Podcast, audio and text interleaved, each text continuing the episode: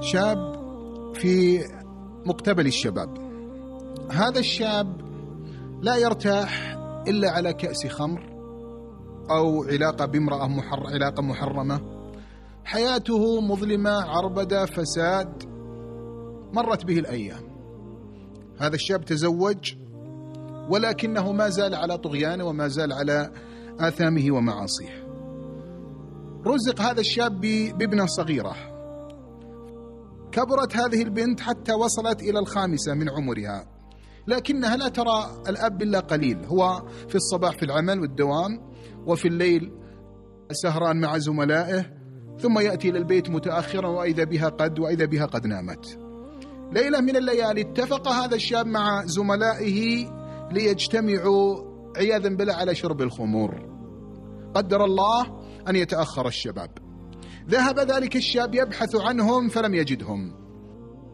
جلس في بيته وجلس في الساعة الثانية ليلا ينظر إلى فيلم إلى فيلم خليع فيلم جنسي عياذا بالله من ذلك.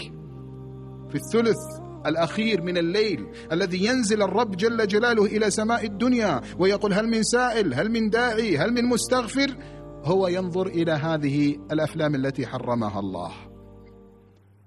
يقول هذا الشاب كانت زوجتي وابنتي نائمتين وبينما أنا جالس وإذا بباب الغرفة يفتح. من الذي فتح الباب؟ وإذا بابنتها الصغيرة تدخل إلى أبيها وتنظر إليه بنظرات حادة ثم تقول له عيب عليك يا والدي اتق الله. عيب عليك يا والدي اتق الله. يقول ذهلت دهشت. من الذي علمها؟ من أنطقها؟ إنه رب الأرباب سبحانه وبحمده. أغلق الجهاز وخرج ونظر إليها فإذا هي نائمة. يقول خرجت وأنا أتذكر هذه الكلمة. عيب عليك يا والدي اتق الله. خرج إلى الشارع وبقي يمشي في الشارع وإذا به يسمع منادي الله الله أكبر الله أكبر نداء صلاة الفجر الذي حرمه الكثير من المسلمين في هذا الوقت وفي هذا الزمن. الله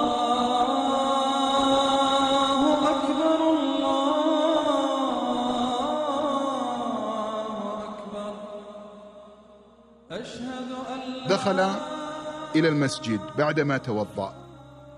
وكان أول صلاة يصليها ذلك الشاب. كبر مع الإمام ويوم سجد وإذا به ينفجر بالبكاء. عندما انتهى الإمام من صلاته قال له الرجل الذي بجانبه ما بك يا أخي؟ قال له سبع سنوات. سبع سنوات! ما سجدت فيها لله سجدة. بأي وجه أقابل الله؟ فلما ذهب الناس بقي في المسجد وجلس وكان يتذكر جرائمه وفضائحه وذنوبه التي عظمت. نظر في ساعته وإذا بقي على وقت الدوام وقت قصير فانطلق من مسجده إلى مقر عمله. لما دخل إلى العمل وإذا بزميله زميل العمل يرى بوجهه شيئا لم يره من قبل. قال له إني أرى بوجهك شيئا لم أره من قبل. قال لم أنم في ليلة البارحة. وقص عليه قصته. قال زميله احمد الله. احمد الله الذي أرسل إليك ابنتك لتوقظك ولم يرسل لك ملك الموت ليقبض روحك. قلت له إني لم أنم في ليلة البارحة. أريد أن تأذن لي لكي أنام. أنصرف إلى البيت لكي أنام وأرتاح. فقال له أخرج. فذهب ولكنه لم ينطلق إلى بيته بل ذهب إلى مصلى مصلى عمله فدخل في المصلى وصلى من الصلاة العاشرة صباحا إلى صلاة الظهر. لما جاءه زميله وقد ظن أنه ذهب إلى البيت رآه انفجر بالبكاء. قال له لماذا لم تذهب؟ قلت له سبع سنوات. سبع سنوات ما ركعت فيها لله ركعة. بأي وجه ألاقي الله؟ وإني والله بشوق عظيم إلى الصلاة. والنبي عليه الصلاة والسلام ماذا يقول؟ وجعلت قرة عيني في الصلاة. تواعد هو وإياه على ليلة جديدة. تواعد هو وإياه على عمر جديد.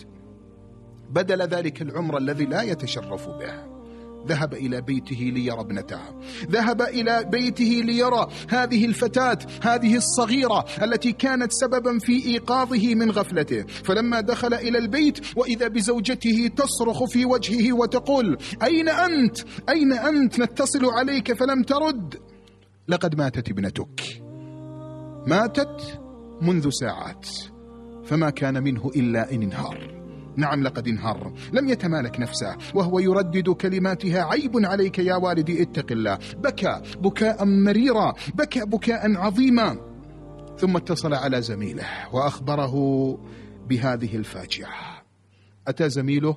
ثم بعد ذلك صلي عليها في صلاة العصر وذهبوا بها إلى المقبرة. ويوم وصل إلى المقبرة أخذ ابنته ووضعها في اللحد ودموعه تقطر على كفنها وليس الذي يجري من العين ماؤها ولكنها روح تسيل وتقطر. وضعها في القبر وقال كلاما أبكى جميع من حضر. قال يا أيها الناس يا أيها الناس أنا لا أدفن ابنتي ولكني أدفن النور الذي أراني النور. هذه هذه البنت هي التي أخرجتني من الظلمات إلى النور بإذن الله.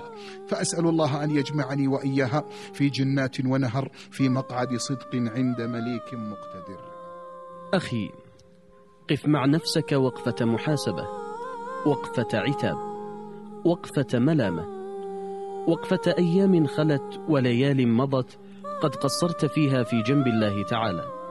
تذكر سيئاتك. تذكر حقوقا لله ضيعتها وحدودا لله جاوزتها ومحارم لله انتهكتها. تذكر أنك راجع ومسؤول وأنك مرتحل من هذه الدنيا لتقف بين يدي جبار السماء والأرض. ثم اسأل نفسك كيف ألقاه؟ بأي وجه ألقاه؟ بأي قدم أقف بين يديه؟